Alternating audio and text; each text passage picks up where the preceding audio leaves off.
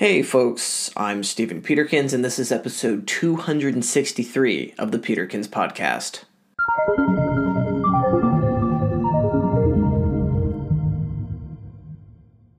Today, we're going to talk about time and money.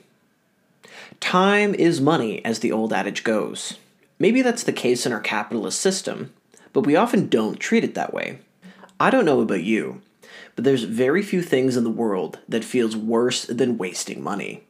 One time in university, I accidentally left a massive server running for a month in the cloud.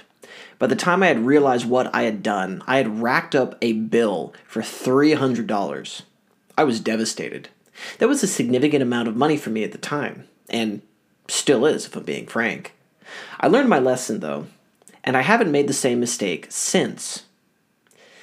However, up until recently, I never felt the same sort of loss when it came to wasting time. As a young person, time is abundant.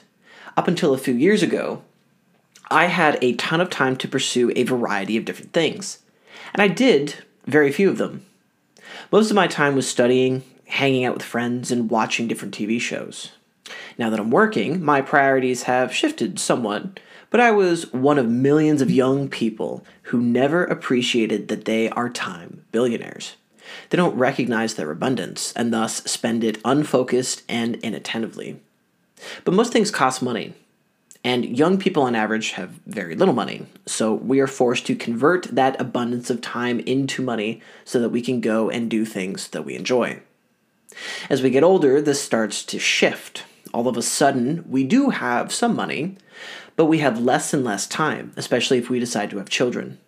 Most people are capable of recognizing the shift and the repercussions, but I'm always surprised at the people who continue to penny pinch and remain extremely frugal, and yet still go about wasting their time without a care in the world.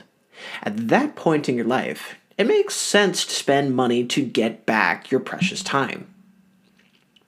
Even if you're time rich, no matter what, you can never replenish lost time. You can always spend money and replace it. After all, it's a renewable resource. Time, however, will forever be non renewable. That's why I find it so important to optimize the use of our time. Even more important is figuring out what is special enough to spend our time on.